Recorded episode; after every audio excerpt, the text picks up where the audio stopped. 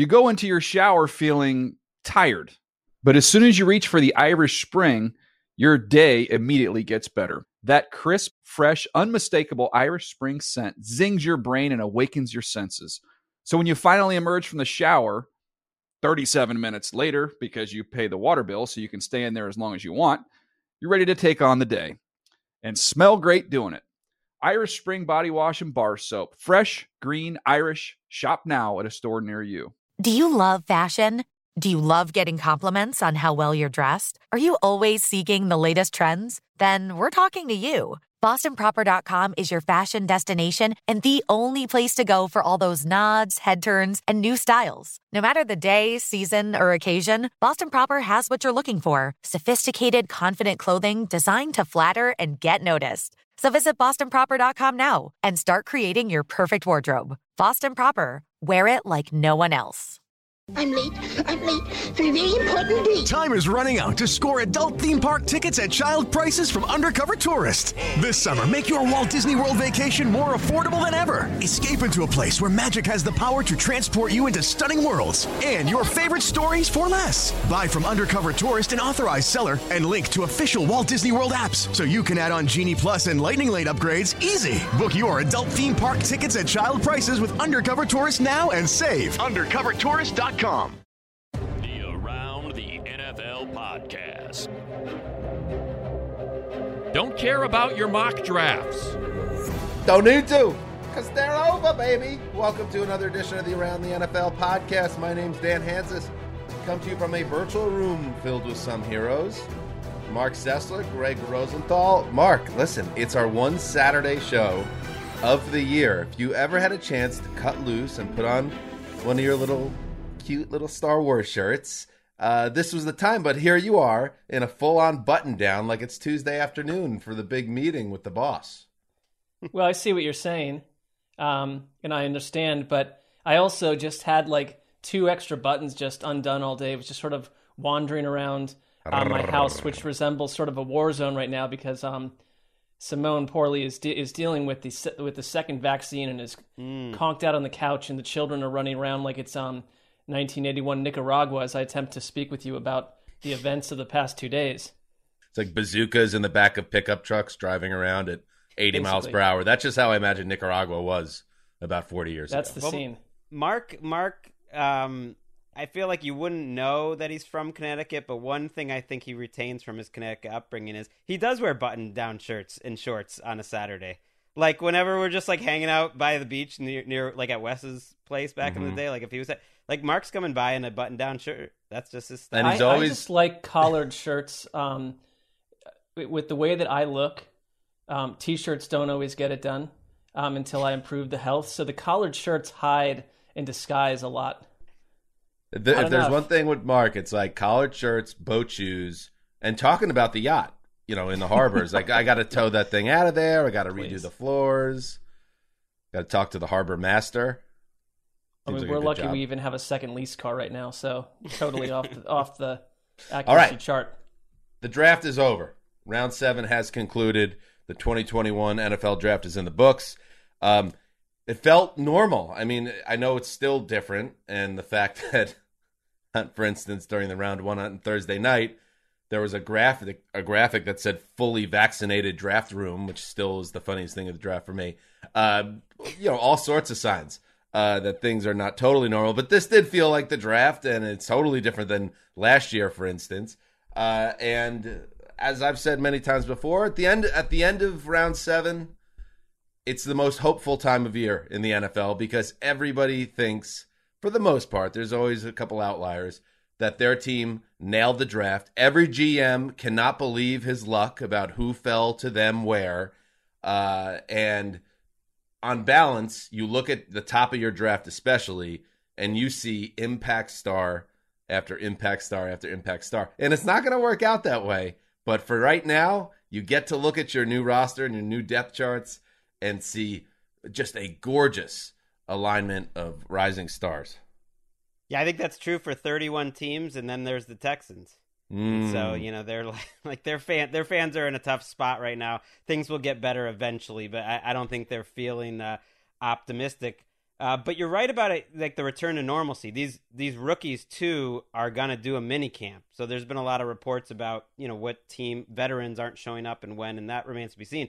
But these rookies, like Zach Wilson's gonna be on the field. I don't know if it'll be next weekend or the weekend after that. It's up to each team. But on one of those weekends, he's gonna be playing. He's gonna be thrown to some other uh, young players for the Jets, and like it, it is a slow return to normalcy. It's happening. It is to your point though about it being the most optimistic time.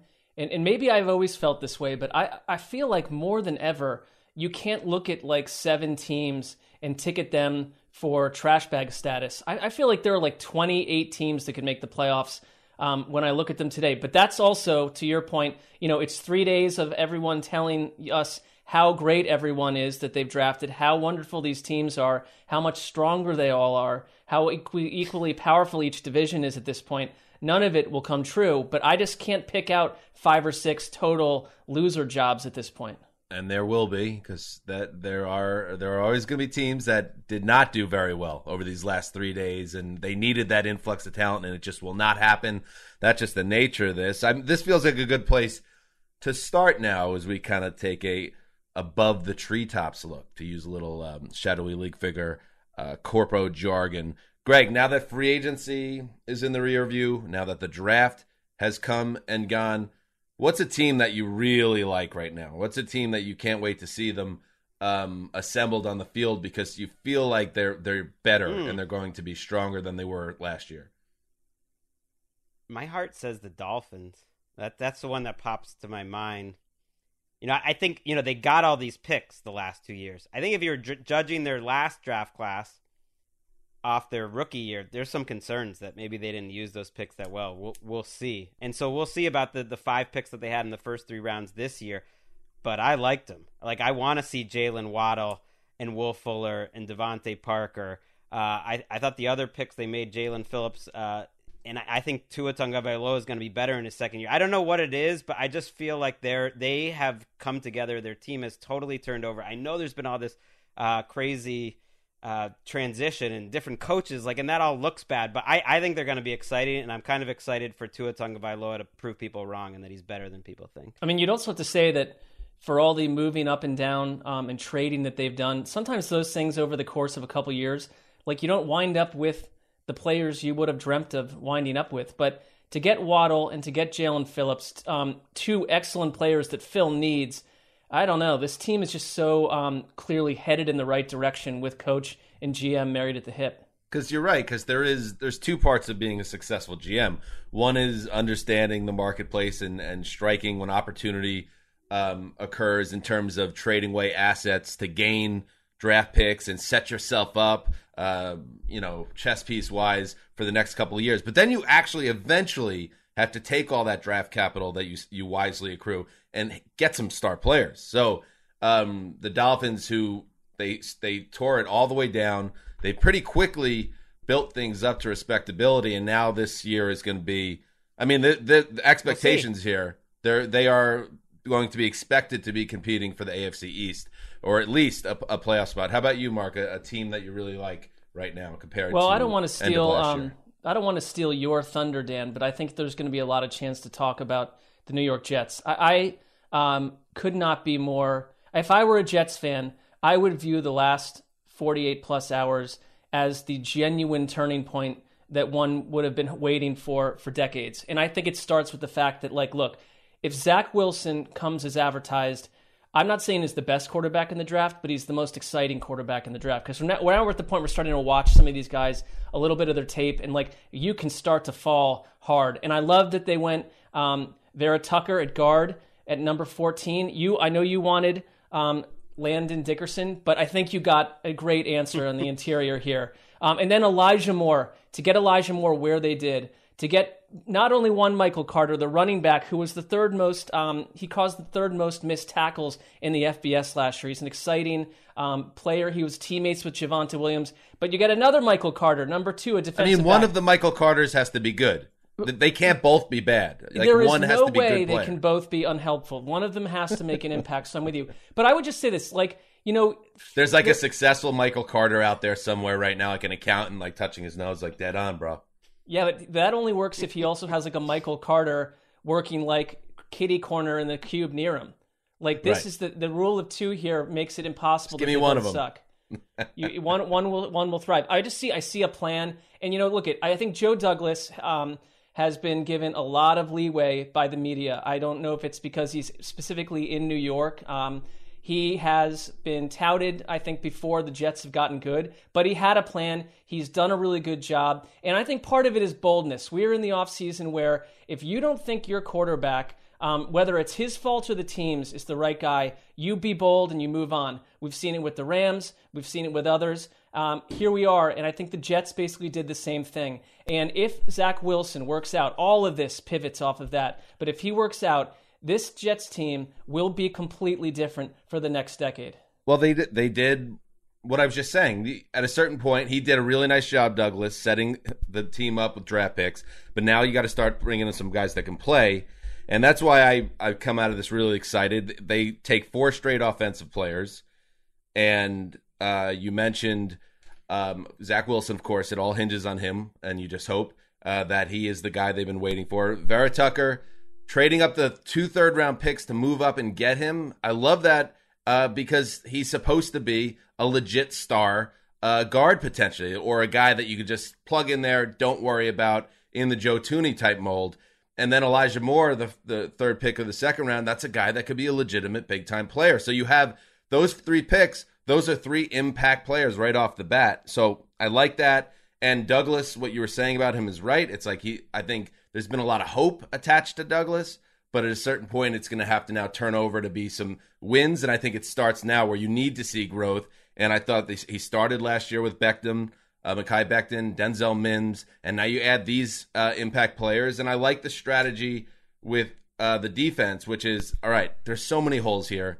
Let's focus on offense. Let's get that thing built up in a way we never built it up around the last rookie quarterback, and then we'll let Saleh figure out what we have on D, and, then work on that as we go forward. Because this is not a uh, Super Bowl or bust season.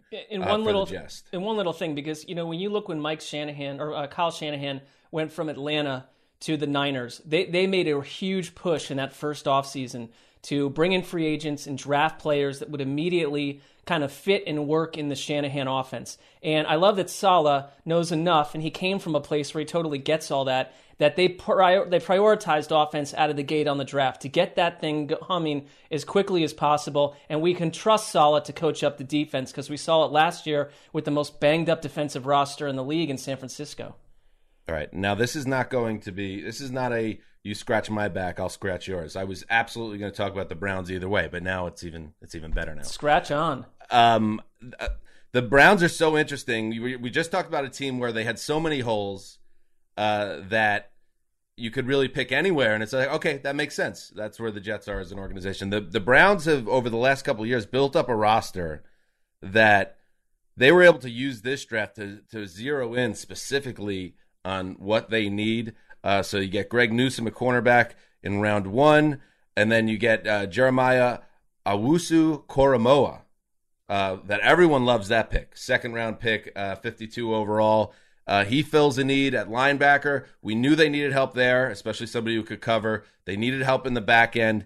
Uh, round, and then I thought it was interesting. Their next two picks, Marc, they take a, a burner, Anthony Schwartz out of Auburn, a wide receiver, and that adds another dimension to their offense, but also one that kind of Odell Beckham uh, hypothetically fills as well. Uh, so it's like a nice depth pickup for them, I think, rather than something that's like we we're desperate to have somebody that can make plays downfield.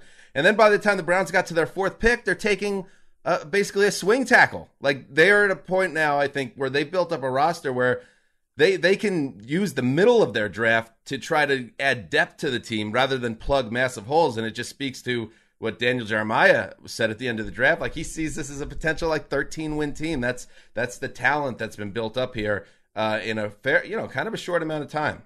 Well, and I'll I'll let Greg in here, um, but I'll just say real quick that when Owusu-Koramoah fell to them, I mean, this was a guy that was ticketed for a first round pick by many, and I started to watch him, which you know, I, this is a Cleveland Brown in every sense of the imagination, one that I they've not not had. It's like the kind of player to me that always would fall to the opponent. Um, if you're a Jets fan, it's always someone else in the AFC East getting that kind of player. It was always the Ravens or Steelers, and looking super smart and plucky for having this guy fall in their lap. And it's really one of the first times that I can remember where the Browns draft for both all their picks these were guys that were meant to be gone ahead of time. I'm talking first, second, third round. So um, I thought that to be um, fortune, but also the fact that Andrew Berry has proven to be quite cunning at general manager, and they have a specific type of guy they want: young, lots of college production, um, and super crazy physical met- metrics. And so, you know, Schwartz, the wide receiver, is the fastest player in college football, so that will add a dimension. I mean, how, how about a, uh, the fastest receiver in college football with the last name Schwartz? There you go. I, I never thought I'd see the day. Love that. Yeah. The, the Browns have potentially seven to nine new defensive starters. When I, am going to do projected starters coming up, and you know, I started looking at it. They don't, you know, defensive tackles kind of a question. They didn't really replace that with Sheldon Richardson. You know, they they signed Malik Jackson. That's a lot of new starters. They look good. They look good on paper. Uh, they get some opt outs back too they, you know, their coordinator didn't inspire a lot of confidence last year. So that that's their biggest que- that's their biggest obstacle between 13 wins and not is is making that all work together. Because on offense, I'm not surprised they basically did nothing this offseason. They just added Schwartz. I mean, they, they didn't add a veteran. You know, they added Odell Beckham essentially, and they because they didn't need to. I mean, they they were as loaded and and ready to go as as any offense in the league. They got to figure it out on defense. Though. Uh, conversely, Greg, uh, is there a team that you you come out of this period, and again, I'll I'll kind of lump in uh, free agency in March with the draft uh, that you're concerned about? Ooh, I'm just like thinking of like one specific spot, which is that the Colts never got a left tackle. You know, Sam Tevi is their left tackle, who is last seen um, like ending Philip Rivers' run in in San Diego and Los Angeles, and then uh, last seen letting J- Justin Herbert get destroyed. So I, I, was just very surprised about that. I think they're going to have to find someone that that combination of Carson Wentz, who holds the ball more than anyone, um, you know, behind him as left tackle. It's just one position, but I, I was a little surprised uh, about that. Like they, I, I'm a little worried that the Colts could take a step back in general. Um, I look at. Ooh, I got another one. I now I thought of a ahead. better. I thought of a better answer. Let's hear. You, you want to know who the Titans' number two receiver is right now? Ooh, it's Josh Reynolds, who was mm. last uh, with the Rams. Who is their number three receiver? I don't know. It could be anyone. I guess it would be Chester Rogers. Uh, they don't have Jonnu Smith anymore, so their starting tight end is Anthony Firkser. Uh, you have Derrick Henry now coming off like 7,000 carries in the last couple years. Like they've quietly had a little bit of a talent drain there, and it's not like the defense was great anywhere. So that's my answer. That, okay, I like that one. And yeah. I, I, was thinking with the Elijah Moore uh, move by the Jets, Jamison Crowder uh, is somebody that uh, is redundant on that roster. I, I wonder if a team like the Titans or someone else that yes. feels like, eh, we're a little short here, especially if they don't love their slot option. Crowder could be somebody that I think would be attractive to a lot of teams. He's a good player. Good ball um, player. Oh, he's a good little player. I'll. Uh, that that is a internal callback to a, a former NFL media uh, talent uh, who shall remain nameless. Who, whenever he wanted to emphasize his roots, uh, he would say, "Hey, he's a good little player. He's a good ball player." It's like, hmm, are you possibly from the tri-state area, sir, or man? He's a ball player. Um. Anyway, uh, the Steelers. I'm going to mention the Steelers. Marc, I am really, I'm playing to your heart right now. How about that? The Steelers. I only say this because I didn't hate the Najee Harris move by any any stretch. He could be a star running back, and nobody really think about it. But then you take a, a tight end with your second uh, pick in uh, 55 overall, um, Pat Freiermuth. Freiermuth? Freiermuth. Yeah, kind of a tough draft for names, by the way. Is anybody tracking that? I feel uh, like this one's absolutely. got some. It's got some real challenges to it. Anyway, the tight end out of Penn State, that's fine too. But they wait until round three to address the offensive line, which I thought it was like a major area of concern for them. And then they go Kendrick Green, Dan Moore Jr., back to back. So maybe, and again, this is a good organizations, and good organizations usually hit on uh, mid round picks more than the have nots in the league. Uh, maybe one or both those guys can play. But I, rem- I I keep thinking to myself how boomer bust the Steelers are, and you know they didn't they didn't make a any type of bold move to give themselves some Big Ben insurance, and now you, they didn't really address what is to me a, a danger area, their offensive line. And Big Ben is starting to move a little bit like Dan Marino uh, near the end there in the late 90s. Uh, if, if he has to run for his life, that's how they got into trouble. If you remember with that offense going into the tank in December, is everything was just like two yard darts. He was just getting the ball out of his hand so quick, and it got to the point. It's like, oh, this actually isn't cool that he's getting rid of it so quickly.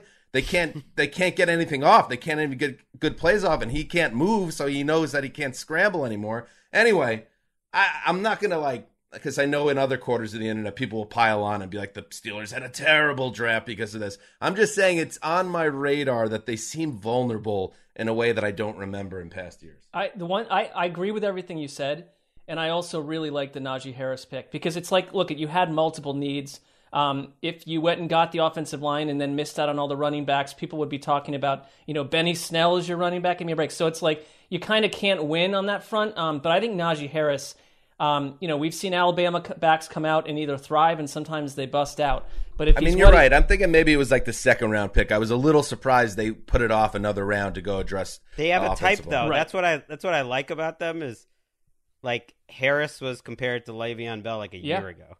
Uh, Freiermuth was compared to Heath Miller this whole draft process. It's like that's so it's like same guy who drafted Le'Veon Bell and the same guy who drafted Heath Miller then just like did the same thing. And and their center in round three, they, they as Damashek loves to point out, the center position in Pittsburgh is one of the uh, best lineages in all of sports. Uh, if you really want to get deep, so I'm going to trust Colbert to to come up with it. And I think they're really thin in the secondary, though. They don't have a second cornerback. Justin Layne is their second cornerback. Cam Sutton's their third, and Terrell uh, Edmunds was last seen giving up a lot of big plays, and he's their starting safety. So it's it's not just their offense. I'm with you. They're they're teetering a little more than usual. How about you, Marc? Um, so I, I kind of have the same feeling about the Lions, where I love that they. Um, Penei Sewell looks like he's just going to be awesome for like 15 years. So there's no critiquing um, that pick. But then, but it's also like they had a burning need at wide receiver, and they really didn't do a whole lot to address that. Now, Amon-Ra St. Brown, another um, intriguing name. I mean, he's already being talked about in fantasy circles as someone that might just come in and lead the team in targets. I mean, depending on how things shake out. I mean, we'll see. But right now, you're looking at Breshad Perriman, Tyrell Williams, who is more of a myth than a reality half the time. Um, Quintez Cephus and Ross, Amon-Ra St. Brown as Jared Goff's um, cast of wideouts. And you know, the thing is, here's the thing.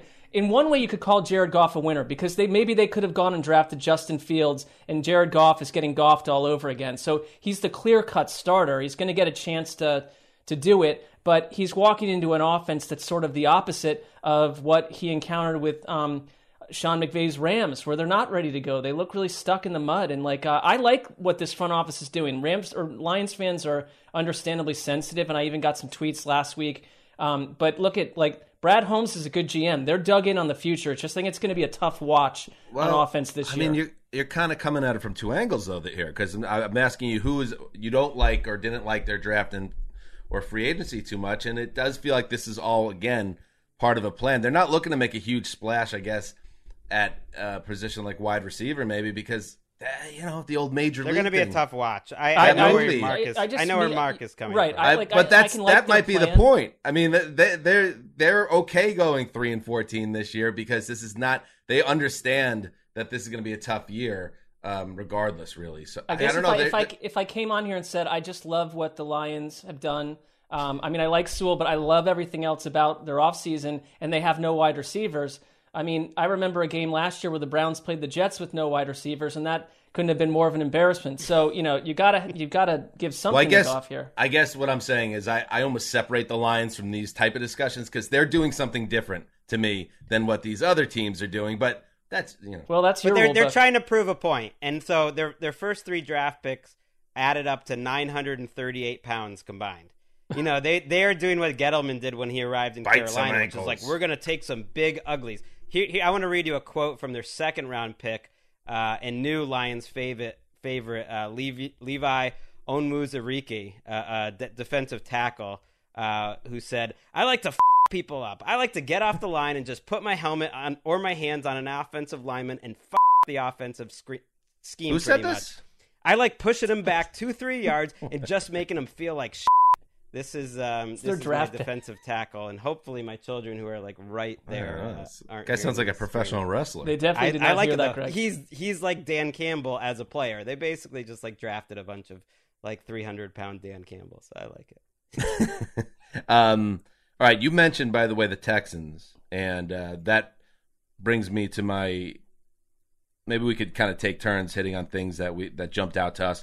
I wanted to talk about notable quarterback moves uh, made in the uh, last two days of the draft. So the Texans, they didn't have a first or a second round pick uh, because of the various Bill O'Brien handiwork of Just recent Tun- years. The Tunsil trade. The Tunsil trade. Totally. Yep, the Laremy Tunsil trade, uh, which has drained this organization uh, on such a level that you know they're still digging out. But uh, they finally come up in the draft in the third round, and what do they do? They use it on a quarterback, Davis Mills out of Stanford, uh, the third round pick. And you know, to me, and I, Rich Eisen on our airways was incredulous about the whole thing, but I. I mean, it just it, it speaks to this organization is t- turning the page on Deshaun Watson, uh, and you it's on two levels because if you think about it, before the legal issues came, Deshaun Watson said, "I, I essentially hate this team. I don't like the management. I don't want to be here. Get me out of here." Then the legal stuff happens, and that's still un- unfolding, and we don't know how deep and how far the road that's going to go in terms of uh, changing his career and his life. Either way, though, it's not like the legal proceedings helped his chances of staying in Houston long term. I still feel like that's this marriage is ending one way or the other. So it made a lot of sense to me, but also I would think it's just sobering as a Texans fan to know that you have Tyrod Taylor under contract for a year, and now you got this Stanford kid in the building, and it's like four months ago we had like the top four quarterback in the league, a- and everything is changing and not for the better. Yeah, what are you going to do? Start Tyrod 17 straight weeks? It totally made sense to me. A lot of people like Davis Mills as a, you know, as that sixth quarterback. There were different opinions about him. It's the most valuable position. You have no depth, like Ryan Finley's there, and I- think I think it made a lot of sense to to have someone that at least you try. You got to start taking swings now because you're right. It'd be stunning if Deshaun Watson ever plays football for the Texans again, and and the fact that they're not talking about that publicly it, they don't have to. There's ongoing, you know, sexual assault cases. It's obvious uh, what's going on there. So, so it made sense. I mean, you know, because the hard thing is, I think that the coach and GM, who have nothing to do with any of this drama, um, in another world would be looked on in sunnier fashion. I just, it's like they wa- they got airdropped into a really tough situation. I have no problem with them taking a quarterback. To Greg's point, look at you're going to have players gathering in the next weeks and months. You, you've got to like you've got to fortify every possible position. If if Caserio's done one thing, he's spent you know little amounts of money on lots of players to just basically field as deep a roster as possible. A good roster, no, but he's coming in essentially he's operating like someone from FEMA, and that's what they're dealing with. and I think it's starting to. If you're a fan, you're starting Well, to wake Tyrod- up.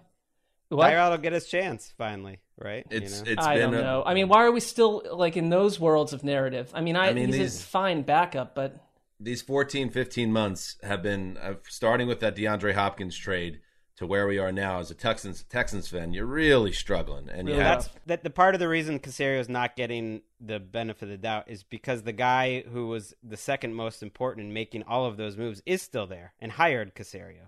Right. So The it's really not a fresh start. It's a continuation. The Saints made a move. They take Ian Book, um, Notre Dame. Like some of these names in the draft this year, it's like remember in uh, when you played Nintendo games when you were a kid, and it was before they had licensing agreements with the various leagues, so they would have to make up player names. they get quite creative. You're right. And they just like I I don't know, uh, Ian Book. There we go. That's a name. That's fine. I mean, that's the all-time Notre Dame leader in passing yards. I'm pretty sure. I know. That I know you're a guy has huge more- fan of him, Greg. That guy so is more. I'm not a huge fan, but he probably had more airtime than any college football player in the last I- four years, other than like Trevor Lawrence. It's because he's on Notre Dame and he started forever. I loosely identify myself as a Notre Dame fan going back to when I was a kid. I used to root for them uh, mostly because they were on NBC every week, and my town was an Irish town, so it was just like, all right, I guess I'll root for Notre Dame. But uh, I was like, kind of, it was catching my attention that every offensive lineman on Notre Dame like got drafted within three rounds.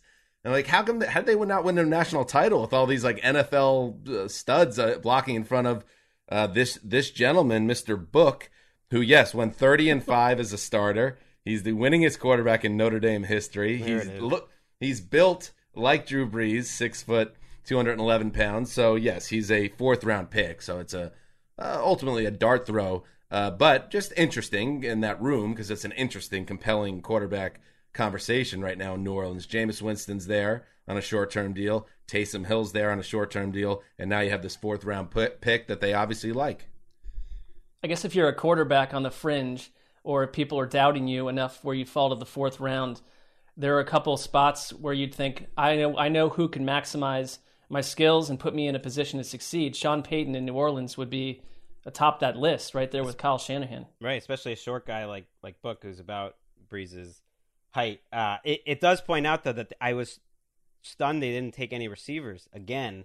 Um, you know, our friend Adam at the uh, the Saints Twitter podcast, he he pointed out that they've drafted two receivers since 2015. There's a little bit of Sean Payton like hubris that like we don't need offensive playmakers. It's just putting a lot on Kamara and Thomas. Like if you're missing one of those guys, and now that Drew Brees isn't there, it's like they're they're a little thin. I I was really surprised they didn't take a receiver in this class. I mean, at least they took Peyton Turner uh, at number 28 overall, someone that, you know, people plugged into the draft were basically saying, who is this guy? I mean, it was the reaction from Saints fans when that happened was um, close to an apocalypse on some level.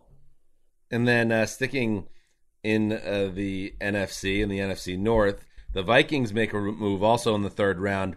They select Kellen Mond out of Texas A&M, which prompted a former teammate of Kirk Cousins This to chime in. Robert Griffin III, who's currently a free agent, by the way, Bob is, and but he was formerly the starting QB to Cousins' backup in Washington. In fact, they were drafted together. RG3 was number two overall after a mega trade by Washington that backfired spectacularly, and uh, Cousins was drafted, I believe, in the fourth round. Ended up taking his job, and uh, Cousins, you know, a bit of a divisive um, figure.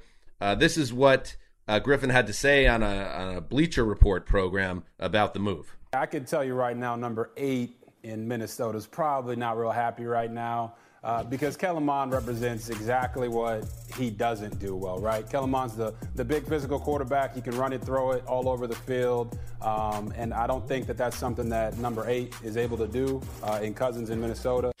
He added that uh, he added that Cousins has been cashing checks, I believe it was. Yeah. He said he's he said he's been been collecting those checks with a lot of eight and eight and nine and seven records. So you, you can you can be sure that Griffin does not look back on his time with with Cousins and the Shanahans uh, too fondly, and that's not a shock. Man.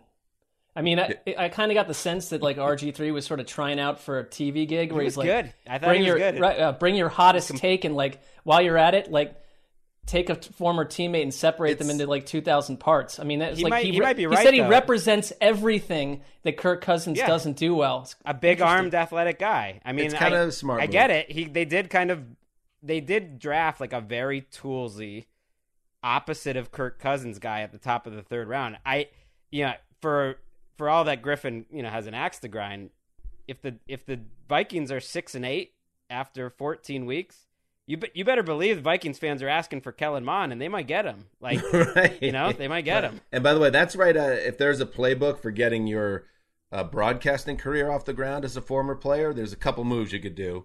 One is you could, if you have like a really good relationship with an iconic player or coach, and you could have either scoopage or just insight on where that guy or where that team's coming from. That's a great move. Or you could use your new platform to eviscerate your enemies, uh, and and that's going to get buzz and, and maybe give you a little bit of uh, pop in, in a way that you, a pop that you desire. I, see, on one hand, like I'm doing the same thing. I'm saying like, yeah, he's killing. On the other, like he was speaking facts, and like we always want these analysts to not like, you know, tiptoe around. Oh, nobody's Well, I killing mean, RG three. we're not- Right? yeah, we're not, like, yeah, no, I tisk-tisking know. him, I like- guess I'm. Yeah, I liked it. It was probably just- the best uh, quote of the entire weekend. Cousins. Cousins just isn't very well liked. I don't think he's hated.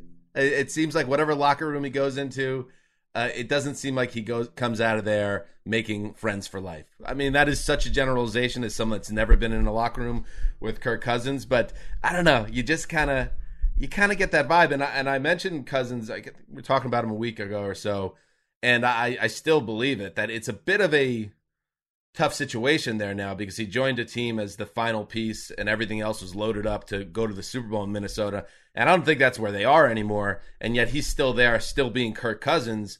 And it just puts them in a spot where they I think they're just going to kind of live in this middle earth of in, the NFL. And to take that one step further, I mean, I, you know, maybe Mond is going to be fantastic and we'll, and we'll all wonder why he fell as far as he did. But the Vikings on offense to me sometimes, or just in general, feel like a team of half measures. Like, they were in striking distance to make a move to go get one of the top quarterbacks, and there was no effort to do that. So you're they bringing in a guy. They, they, said they didn't. They said they didn't consider it. It is worth remembering they guaranteed Cousins an extra year of money before right. last year, so it's this year and next year he's guaranteed. So I, I don't. Their I don't timeline think, is not short. I don't think Cousins would have um, so-called issues in the locker room to the same degree if he were like 25% better. Right. I mean that factors well in. But he I mean he's well pretty said. damn productive when you look at his numbers. He like, is. I know. Their crazy. offense was the funny thing though was their offense was the best Vikings offense. I, would have to I'd have to look, but since Brett certainly since that Brett Favre NFC Championship year, and certainly the best of the Kirk Cousins couple of years, and better than when they went to the NFC Championship. Their offense was really good last year. His this numbers, is all defense fine, was terrible. But do you but do you think it was a top ten offense? I I just don't view Kirk Cousins as like in no. that zone where it's like we've got our guy. Like you don't think other players are thinking like, "Ee." I wonder if it's it's all water under the bridge now, or there's not even a bridge or water because it's uh, it just doesn't exist because the 49ers just uh, traded everything to go and, and get Trey Lance. Uh, but I wonder if Kyle Shanahan ever asked if John Lynch wouldn't mind picking up the phone and calling Minnesota because we knew that Shanahan had a long-standing uh, love of Kirk Cousins' play as a quarterback, but that never you never really heard a lot about that. I think it's like his salary and Jimmy G's salary together is like, why not go buy like a castle in Sweden while you're at it? I mean, we're getting into well, a lot of money. Jimmy, I don't know. Maybe Jimmy G would go back to Minnesota, but anyway, that doesn't matter. All right. Uh, anybody else uh, want to jump in with something that they took away from the last couple days? Well, while we're on the quarterbacks, we might as well throw in the Bucs took uh, Kyle Trask, which you know it's probably the 77th quarterback to be drafted behind Tom Brady. Many of them in, in the for the second and third rounds. People kind of forget, like Kev, Kevin O'Connell back in the day, Jacoby Brissett, uh, Jimmy Garoppolo, and and Trask. I listening to Arians on NFL Network. He's I'm I don't doubt that they believe Trask fits that offense perfectly. It did make me think like, could Arians ever stay around here after Brady leaves? Because otherwise, it's definitely a plan for the future type of move. I don't know if a lot of analysis needs to be said about it, but it's like that's a move that you make thinking Bruce Arians is going to be around. I guess we'll see. And eventually, eventually, someone's going to replace Tom Brady. Like or, so, somebody will yeah. be drafted to replace a retiring Tom Brady, and that's how it plays out.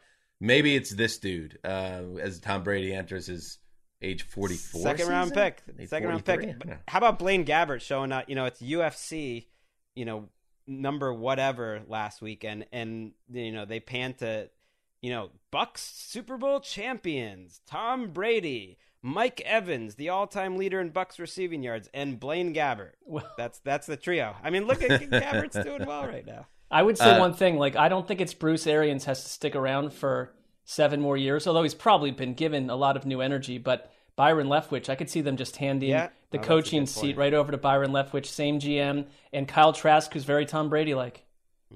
Let's see. Yeah, you had Lawrence, Wilson, Lance, Fields, Jones all go round one. And then Kyle Trask went round two, pick 32.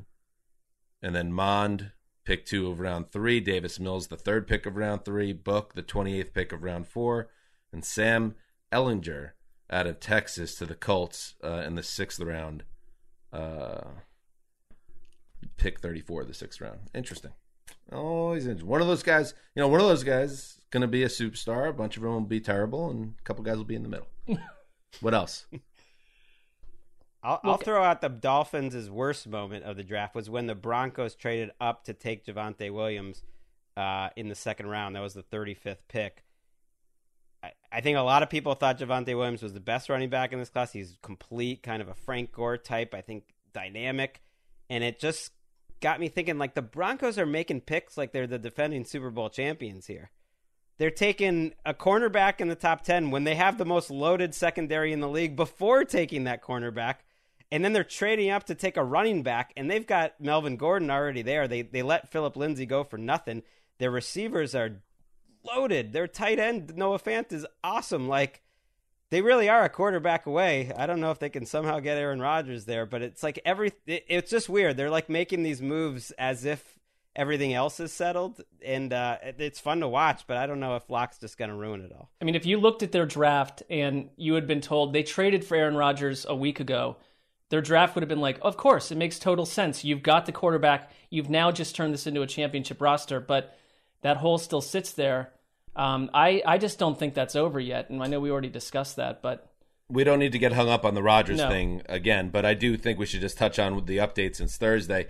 Yahoo Sports reported uh, that Rodgers, uh, Charles Robinson of Yahoo Sports, reported that Rodgers won't return to the Packers as long as Brian Gutekunst serves as the team's GM. Rodgers is willing to consider, quote, hardline options to get what he wants from skipping the entire offseason to holding out of training camp to possibly retiring. So fire that dude or I fire myself potentially from your organization.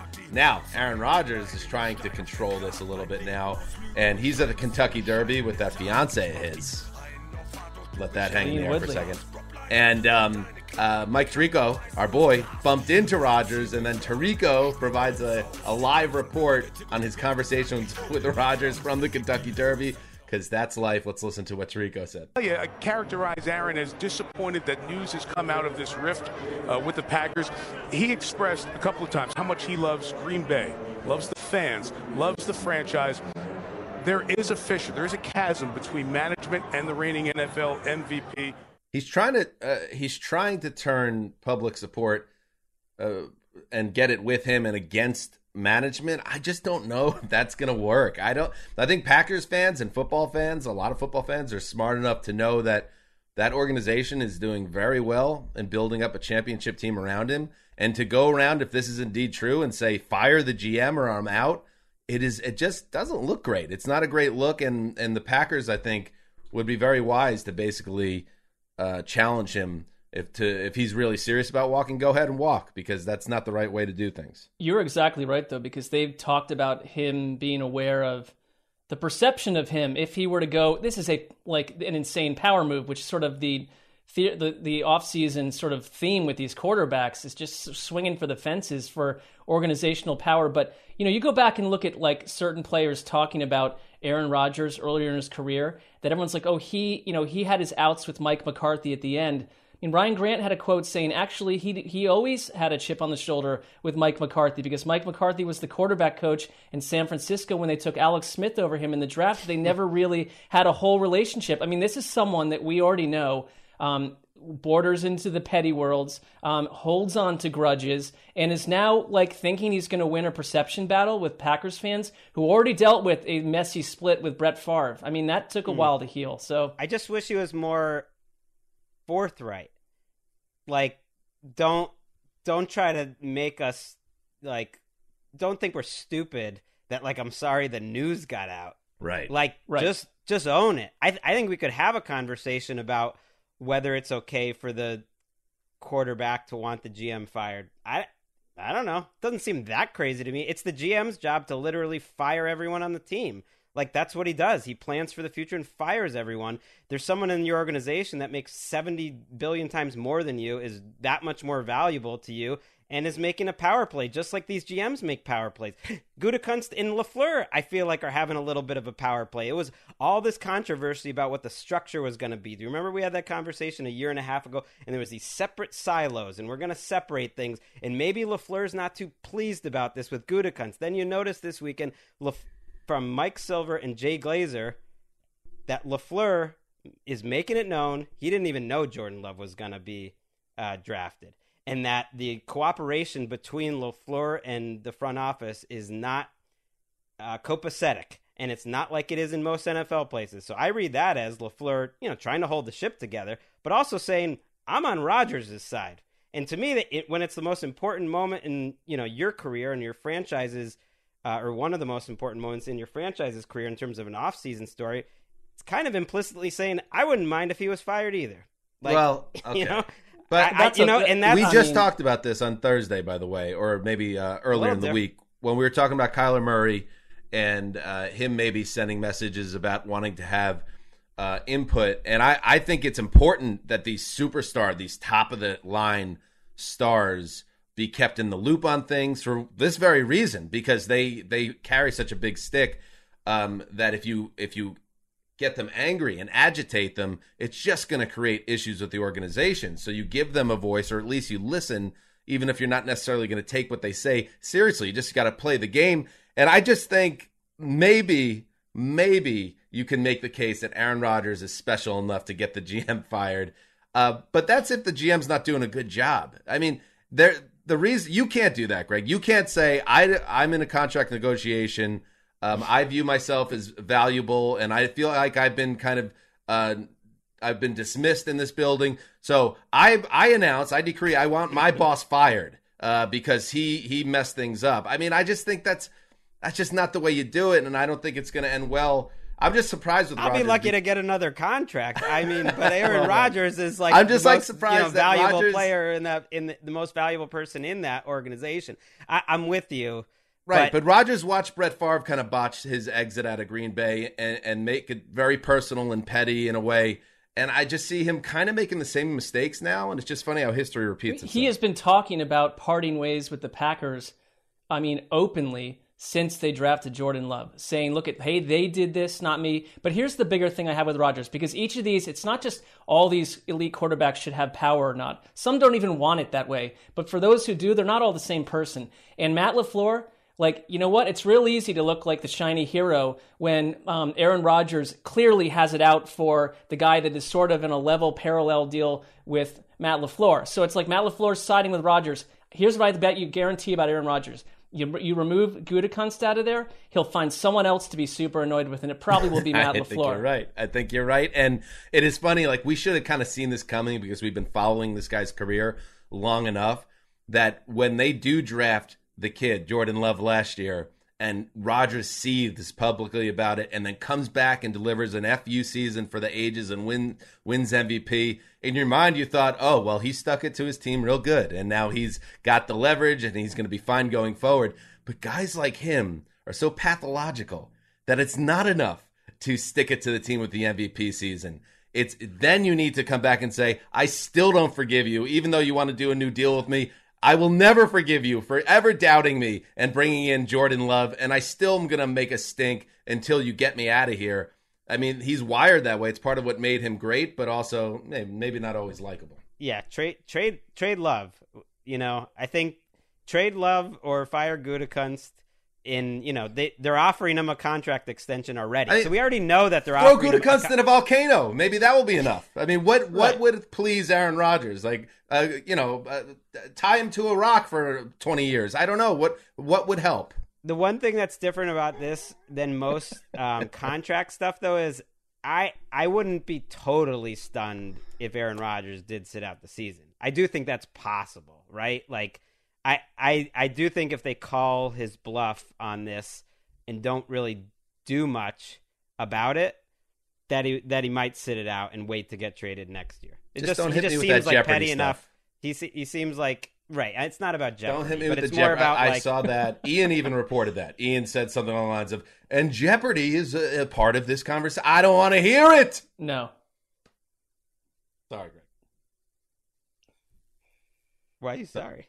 Fascinating. No, I'm just like I, I don't know, like um, the Jeopardy thing. I don't know. that being like cited seriously in the reporting about his decision making process. I don't know this this this fiance is. I don't know where she's factoring into this.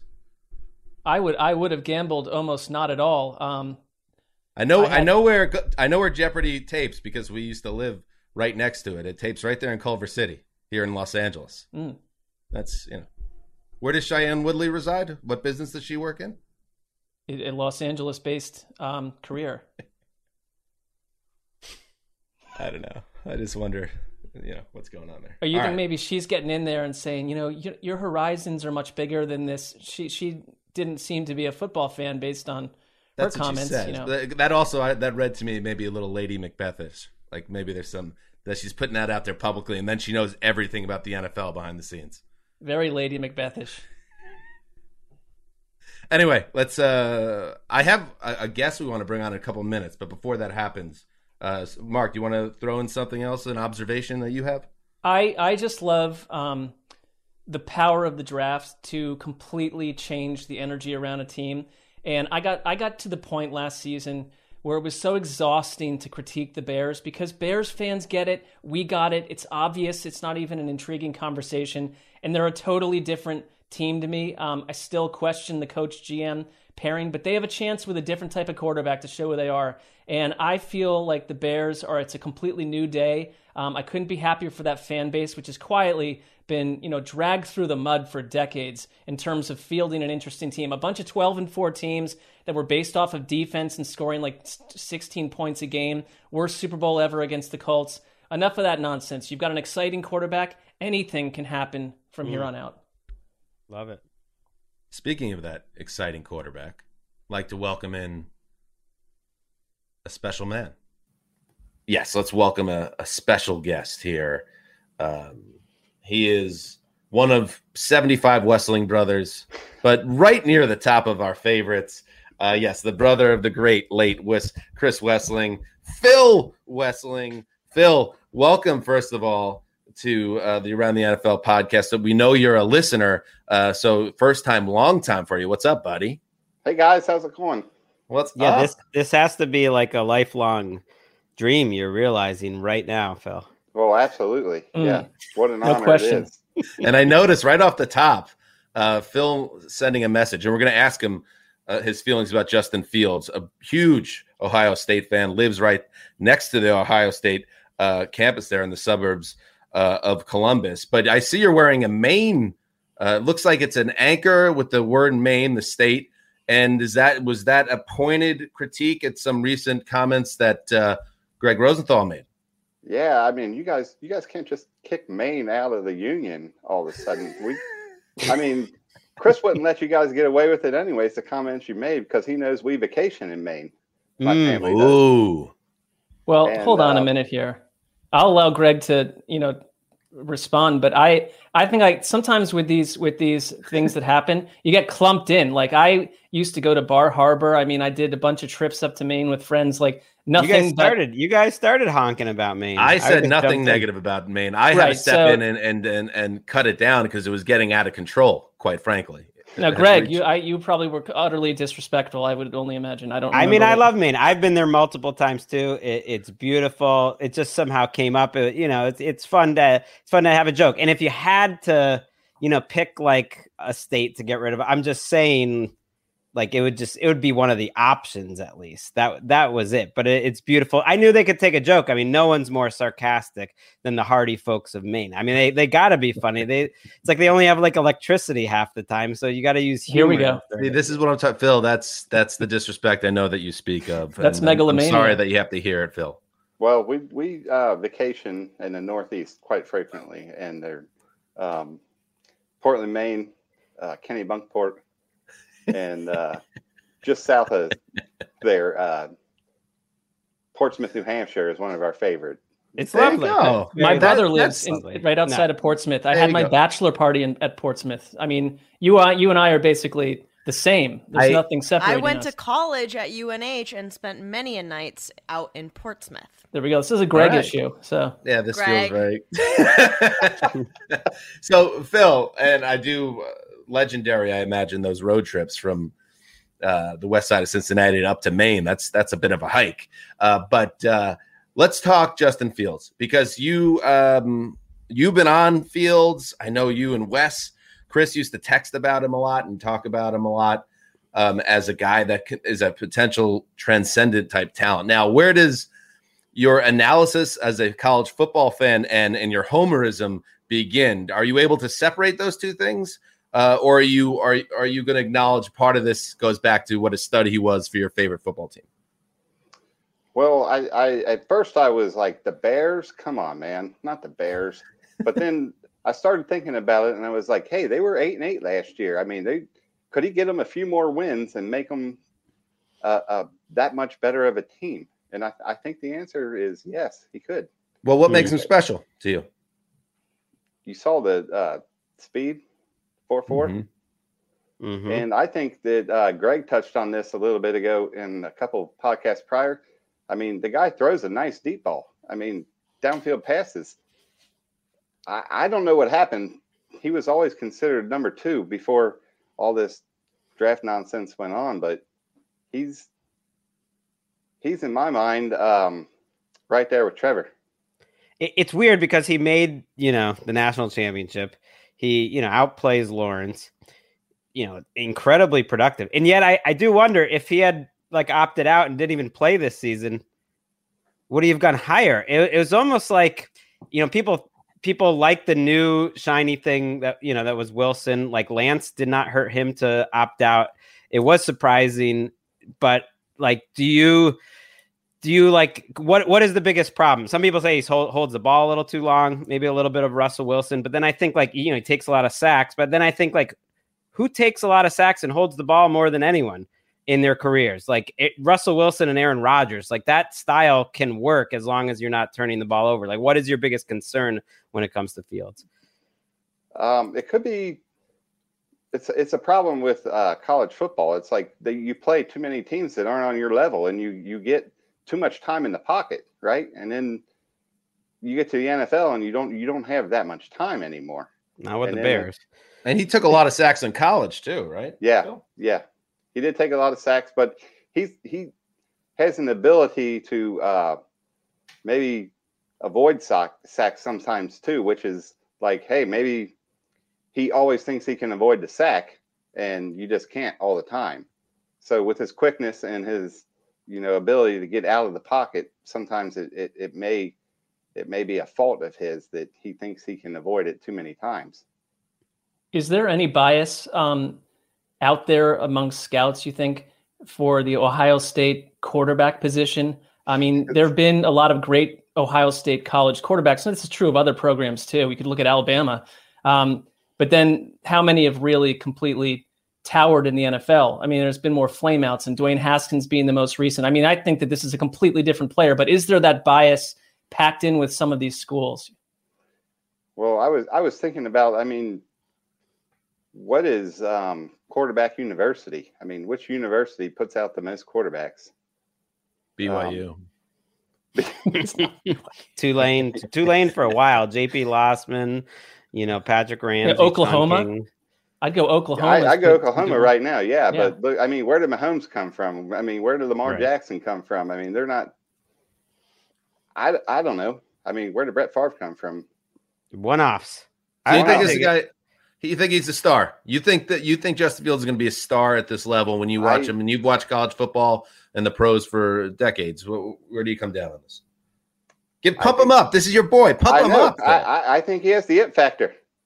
I mean, He if does. you look at, and I was texting uh, Chris during the game against Clemson this year, and I mean that happens to be a six TD game for Justin Fields. I mean, and he says he's got everything you need, and he throws a sexy deep ball. Is what he Oh yeah, Quoting the great TD, He's our, also- uh, former producer. He's he's played through pain. Um, mean, I think that you know his teammates seem to totally love him. I don't know how he got hopscotched by Zach Wilson. Um, but it's the draft does weird things. But I mean, for me, this is small potatoes, and I know that Chris especially thought pro days were just utterly useless, and and maybe they are, except that what having the Mac Jones pro day unfurling literally at the same time that the Justin Fields was. Um, you know, I just sat down to watch, and I know how Mac Jones made me feel. It was very, it was like having a nice cheese sandwich or something. I don't know, but like suddenly you're watching Justin Fields, and the imagination starts to spin. So uh, to me, that I don't know how to detect these things sometimes, but he seems like a next level excitement at least, and he's going to make the Bears watchable for the first time in a while. Well, sure. I mean, I, you guys probably have seen the hit he took against Clemson in the semifinals, and Can't that- believe he got up. Right? Yeah. And so for him to get up and then he played, I mean, Alabama, let's face it, nobody was beating Alabama this year. Right. Right. Nobody was. I do wonder if he's like how he's wired uh, in terms of falling in the draft. And you you never want to overreact to like when the ESPN cameras or NFL Network cameras cut to him. But he did not look thrilled, you know, that that he fell so far. It was not a celebratory, "Hey, I got picked 11th," which isn't, you know, necessarily a bad thing. I mean, Aaron Rodgers was pissed off the whole time he was falling, and there, there's a history of guys doing that. I don't know. I hope that wasn't like about, dang, I got stuck with the Bears. Like, how do you think he's going to be on a little bit of a revenge tour? Because his whole life, he's been told he's the guy. Him and Lawrence were the number one and two recruits in the country when they came out of high school. Like all throughout the last few years, like it's supposed to be him and Lawrence are one two, and he ends up being get, getting passed by this BYU guy and you know, they're talking about Mac Jones might even go in, in front of him, and, and the North Dakota State guy goes in front of him. Do you think he's going to be like fired up to prove everyone wrong? I think even this year in the in the game against Clemson, he was fired up to prove everybody wrong, and you saw Mhm. what happened. So I, yeah, I mean, he's going to be fired up once again, and hopefully, the same thing happens. That he, you know, I'm a Bears fan by any means, but You hey, gotta be maybe now. You now. gotta buy it. I mean, you're sending Keisha and Wes, uh, you know, Ohio State sweaters and stuff. You got to get some Bears gear now. Uh, I, I don't know. We, uh, we we're Patriots fans in this house. Woo. Mm, rough. Well, you were- you almost got you almost you almost had Justin Fields on the Pats. That I know been we were rooting for him. that would have we been were just special. Like, oh, the Bears. Greg was crying in his beer about that on Thursday night. Um, in his Phil- green tea. Phil, you know, we this is our first draft show without Chris, um, and you know that's we're still getting used to all that, but it, it's great to have uh, another Wesseling brother here, and uh, I know we, you guys, and there's plans for a memorial over in your neck of the woods uh, at a place that uh, was very special to you and the rest of the brothers, and that's great, and we're all going to gather uh, at some point uh, this summer together, and I'm looking forward to seeing you there. But just wanted to let you know that uh, just having you on the show, uh, you know, makes us feel closer to, to Chris. So thank you so much for joining us, buddy. Yeah, thanks for thanks for having me. All Thanks, right, Phil. Thank you. there he goes, the great you guys. Phil Wesseling. Love that guy. One of the great nice guys. I mean, one of Okay. one of one of Chris's favorite brothers. Let's be real. I mean, uh, they're Well, I mean, I Top was, seven. Uh, I was like 18 months younger than him, so I mean, he he was really somebody who I looked up to, and like the smartest guy in the room most of the time. So I like That it, was man. true when he was in this room too. So I, yeah, I'm not surprised. I like to think that most of the time is when you guys were in uh, deep arguments, and maybe Nick was involved too. Things getting heated up, you know. Um, all right, Phil. Uh, the, great to see you, buddy, and we'll uh, see you soon down the line. All right, thanks for having me. There he goes. All right. Phil, Phil reminds me of Wes uh, as much as any of them in, in the way that like I wish he was still on. Hopefully he listens. Uh, just that he was there for for Chris. You know, I spent a, a lot of time with Phil in, in that last week of, of Chris's life, and no no one was there for Chris and and Keisha more than Phil. And I, I mean, uh, and Wes more than Phil, and that, that meant a lot. That's the real deal Real stuff dude. right there. When when the cards are really down, and especially when there's logistical challenges, uh, Mhm. because Phil has a whole life set up over in the Midwest and a family and a job, and uh, and he was out here. Uh, not just not just this most recent bout with cancer, but the first one as well. Um, so that is a very good man, and and we I hope I hope Justin Fields makes him look smart in his career. Speaking of um, attempting to look smart, let's check in on Go Get My Lunch. Uh, the it is now closed. We we set the parameters. Uh, everything locks in after the end of uh, the seventh round and um, through this show till we get to this point. So let's start with Marc Sessler. Zach Ertz won't be a member of the Eagles by the end of the draft, and I'm the only one that took you on this one. I believe, unless I missed it in the news stack, uh, Zach Ertz still a member of the Philadelphia Football Club. I've lost that one. It's crystal clear. All right. An out of control animal will cause chaos at the draft. Uh, both Greg and I took you up on that one. Well, we don't know that didn't happen, but I I I, I lost that too. But I would say that the the the rainy weather did not help that scenario. I would have been hoping more for like a big sunshiny weekend where there were animals out and about on the scene. You know, It's pretty Finally. sunny Friday and Saturday. Pretty That's nice, two- pretty nice the two-thirds last two the days. Draft. Yeah. Finally, All right, well, nudity is seen during draft coverage. Now, this one's a little interesting, and I'll Mark if you want to try to stump on this one. Someone did send us a screen dra- a screen grab of a um, a Zaftig man. I think we full- have that actually. Um, Oh, do we? uh, Erica, if you There's a full figured man lifting up his shirt, uh, patting his belly, nipples exposed, uh, in the background of a stage shot. Uh, does uh, do you say that counts as nudity? Um, I, I would suggest that his measurements um, could be viewed as voluptuous, but I, I don't um, think that that works at all. To be, I, I'm not gonna. I know when I need to push for something. Um, it's just it's uh, that he could be he'd be allowed to walk down the street with his sweatshirt up over his male nipples. So I'm not going to count that if that if I'm being technical enough. All right, let's move on to Greg Rosenthal. The Patriots draft Justin Fields. Mm, Should have just gotten QB Negative. Yeah. Wait, I, Male nipples.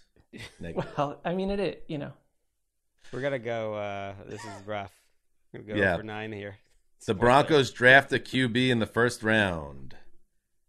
No, they did not. So they are they're feeling good. Now maybe they want Aaron Rodgers, but you know where this is going to go. This is going to go to a a really fascinating uh, training camp uh, battle between the two most boring quarterbacks in the league, Teddy Bridgewater and Drew Lock.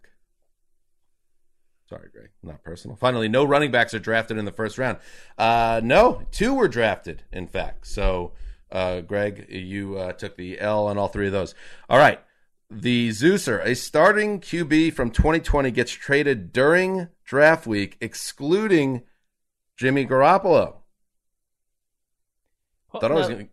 Oh, we didn't go for nine. You got that one before I- it started. I, I'm willing to like. I'm not. I don't want to turn in, this to, to turn into something ugly, but there are tweets that I've gotten that said B, and I know Greg was attached to these too, although he's muted or blocked essentially everyone on Twitter. but like, y y they basically said, um, go parse the language from that last show where we offer the sandwich props. That the Teddy Bridgewater um, transaction did not apply to what you said. That said, I am not here to put I too much on In what in what way? on the plate. In what way? It had to be during That- the draft or something. I believe that what he said was from like Thursday through Saturday on the show, Well, if he something said like the that. days, if he said the days, But let we could. check I would tape. just say let's investigate, but let's just keep that as No, a I would TBD. say if you guys want to deny me that, then I am totally comfortable with it. You would have to, I guess, on a way, live with that. Um, Well, the you wanna reality is someone would have to go listen to it. I don't want to do that. No, I don't either. The effort is too much. So, so yeah, then you get it by default unless Ricky goes back. Jets Well, trade up in the first round and draft a wide receiver. They did trade up in the first round. They did not draft a wide receiver. They drafted a left guard.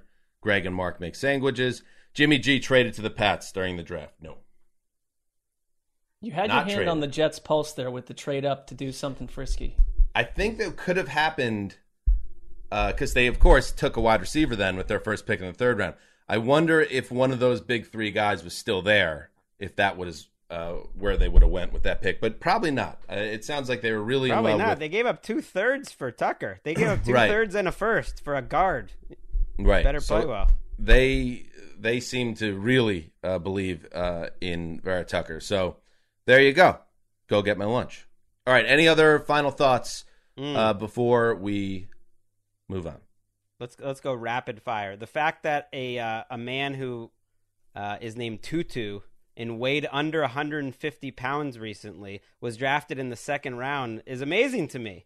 Let's promote body diversity here. Tutu Atwell. I mean, the the Rams wide receiver recently weighed in a, under 150. He played at 155 and he got drafted the second round. It is wild to see. It's probably like, not going to work out. the NFL is changing. That that's even like possible. Trey Sermon drafted by the 49ers. I feel like for all the hype of all these running backs, he might be my number one. I love. I back. love him. I watched him in January, and I just love the landing spot. I think he is going to be fantastic for the Niners. the the Cowboys got kind of got the uh, the award for getting boned the most times because the Raiders traded one pick ahead of them to take the top safety on the board that supposedly the Cowboys were going to take. So that was their first and second round pick that were sniped. And then I thought McCarthy and you pointed this out too, Mark. McCarthy, Jones, and Jones did an almost like exaggerated fist bump for the camera to like show everyone like, oh, we're not mad that some team just went right in front of us to take our pick for well, the second time. yeah, my take on Mike McCarthy's body language was that he was not unlike Patty Hearst. I, he just seemed to be um, under Wikipedia lock and folks. key to some degree. Uh, every and anybody that's been in part of a uh, fantasy draft knows what it feels like to. Uh, there's that one guy that's in front of you, and it's almost like he's reading your mind, and he he's just sticking it to you in a big spot. We have a new Mister Irrelevant and as you know, the clock is ticking on that name. Could be the last one. Yeah, it will be. Uh, he'll be renamed Mister Special, uh, probably at some point. Mister. I thought Relevant. it was Mister Brave. Mister Brave. oh, I only the, got five more years to win this sandwich. The fu- the future Mister Brave happening. is the Buccaneers uh, linebacker Grant Stewart out of the University of Houston, picked in the seventh round, number two fifty nine overall. So there you go, the final pick in the draft. Did you have anything to add, Mark? Well, you know, Greg talked about how much things are changing um, in various ways, whether it's individual player um, scouting methods, uh, what we accept in terms of body types. But think about how we um, started this podcast and where we were way back when, and the co- the concept that this was said um, during last night's NFL draft. Ricky Hollywood fired it up. One of our draft picks but things are ridiculously crazy at this draft in particular. So I wanted to come out and say this. I will see you all right here for the show tomorrow night. And I will also see you at 2022 when the Cleveland Browns win the Super Bowl. And I'm out. Wait, so Machine Gun Kelly is a Browns fan now too? Is that where we're at? you know, it's sweeping the nation. It's it. Sometimes it is. You just you feel a movement, and uh, that's how it's where we're going. That's a you tough tell ad to Eisen the fan base. was annoyed because Machine Gun Kelly was supposed to announce a pick and he messed it up, and like the whole telecast got ground to a halt for a minute or two, and Eisen. Not so quietly, like put it on Kelly that just like he, I think he just went off the reservation. No, he left like, the Bucs in, out in the cold. He was supposed to announce the Bucs pick. Well, he had a kind of funny. Machine Gun Kelly. Uh, he likes to uh, present himself as something as of a James Dean type uh, game changing character. There's a, a, kind of famous story about him that he went to some type of board meeting for his record label, and um, so it was like a bunch of like you know corporate people all sitting around a big table, and turned up the new single that he was he wanted to promote, and then he like jumped up on the table and did like he rocked out for the entire song, and the entire place is like, "What is this guy's deal? Who is this person? Why does he exist?" Well, he's in the dog pound. You need to find Machine Gun Kelly, there you go. Oh, by the way, over on uh, DraftKings, Rookie of the Year odds. Oh, as Ricky also chimes in, he's he's with Megan Fox as well. Machine Gun Kelly. I, it makes me feel old because I was not familiar with him. I had never heard of him before.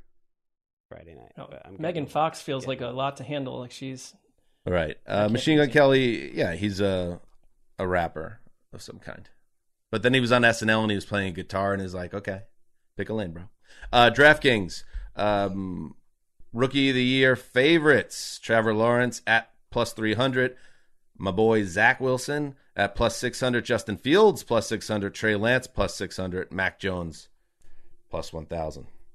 Hmm. Top five top five. And finally, I like, the, I like the Lance pick there. The quarterback and Kyle Shanahan's good team. Little Kyle Pitts too. Throw him in. That could happen. Got some got some saucy uh, and Pat Freiermuth at the bottom of the list plus four thousand. keep uh, keep an eye on Freiermuth. All right, offensive and, rookie of the year, please. And um, finally, and of course, this could not uh, pass without being discussed. The Seahawks quietly made a move of, ahead of the um, first round of the draft. They signed defensive tackle Robert Nkemdiche. Club announced on Thursday he hasn't been on a roster since 2019 when he appeared in two games with the Dolphins before Miami waived him in November. Former first round pick. He's been tracked very closely on this show, as everyone knows, um, uh, because he fell out a window leading up to the Right. draft. The first round pick went to the Cardinals. Or some concerns about you know his off the field stuff. Guy went out a window at the middle in the middle of a college party, uh, kind of sealed a bit of his reputation, and then he kind of bombed out. But now he's back, and you know where I'm going with this, guys. Take us there. Play it.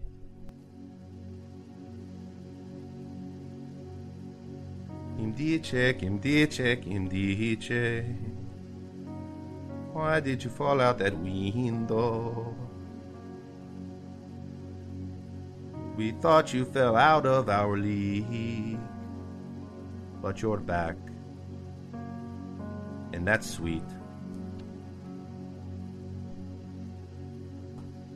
And it's all because of Pete.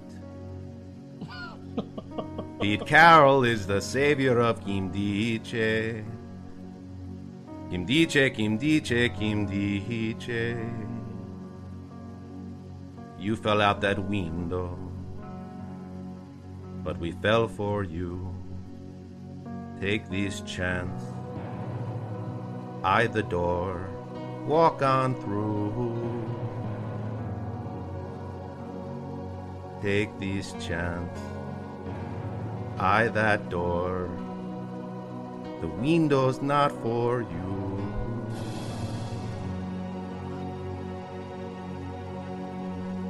Dream out loud.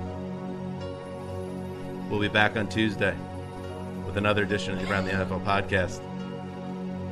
Thank you for everybody that followed along. Dan Hanzus signing off for the Quiet Storm, the old boss, and Ricky Hollywood, and of course Phil Wesseling. We love you, buddy. Till Tuesday, heed the call.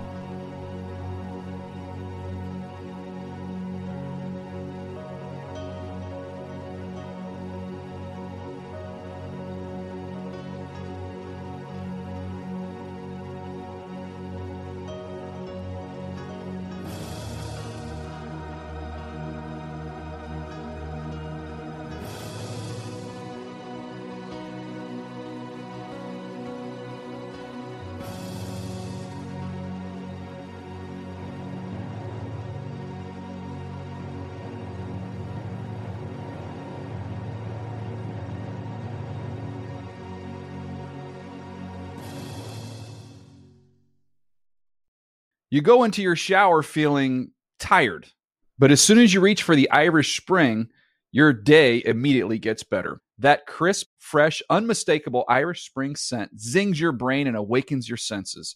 So when you finally emerge from the shower, 37 minutes later, because you pay the water bill so you can stay in there as long as you want, you're ready to take on the day and smell great doing it.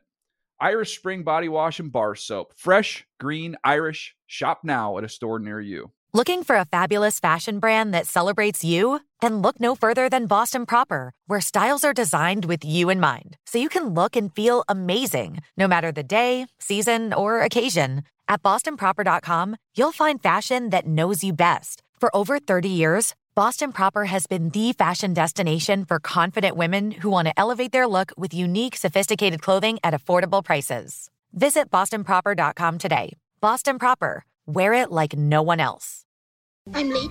I'm late for a very important date. Time is running out to score adult theme park tickets at child prices from Undercover Tourist. This summer, make your Walt Disney World vacation more affordable than ever. Escape into a place where magic has the power to transport you into stunning worlds and your favorite stories for less. Buy from Undercover Tourist, an authorized seller, and link to official Walt Disney World apps so you can add on Genie Plus and Lightning Lane upgrades easy. Book your adult theme park tickets at child prices with Undercover Tourist now and save. UndercoverTourist.com com.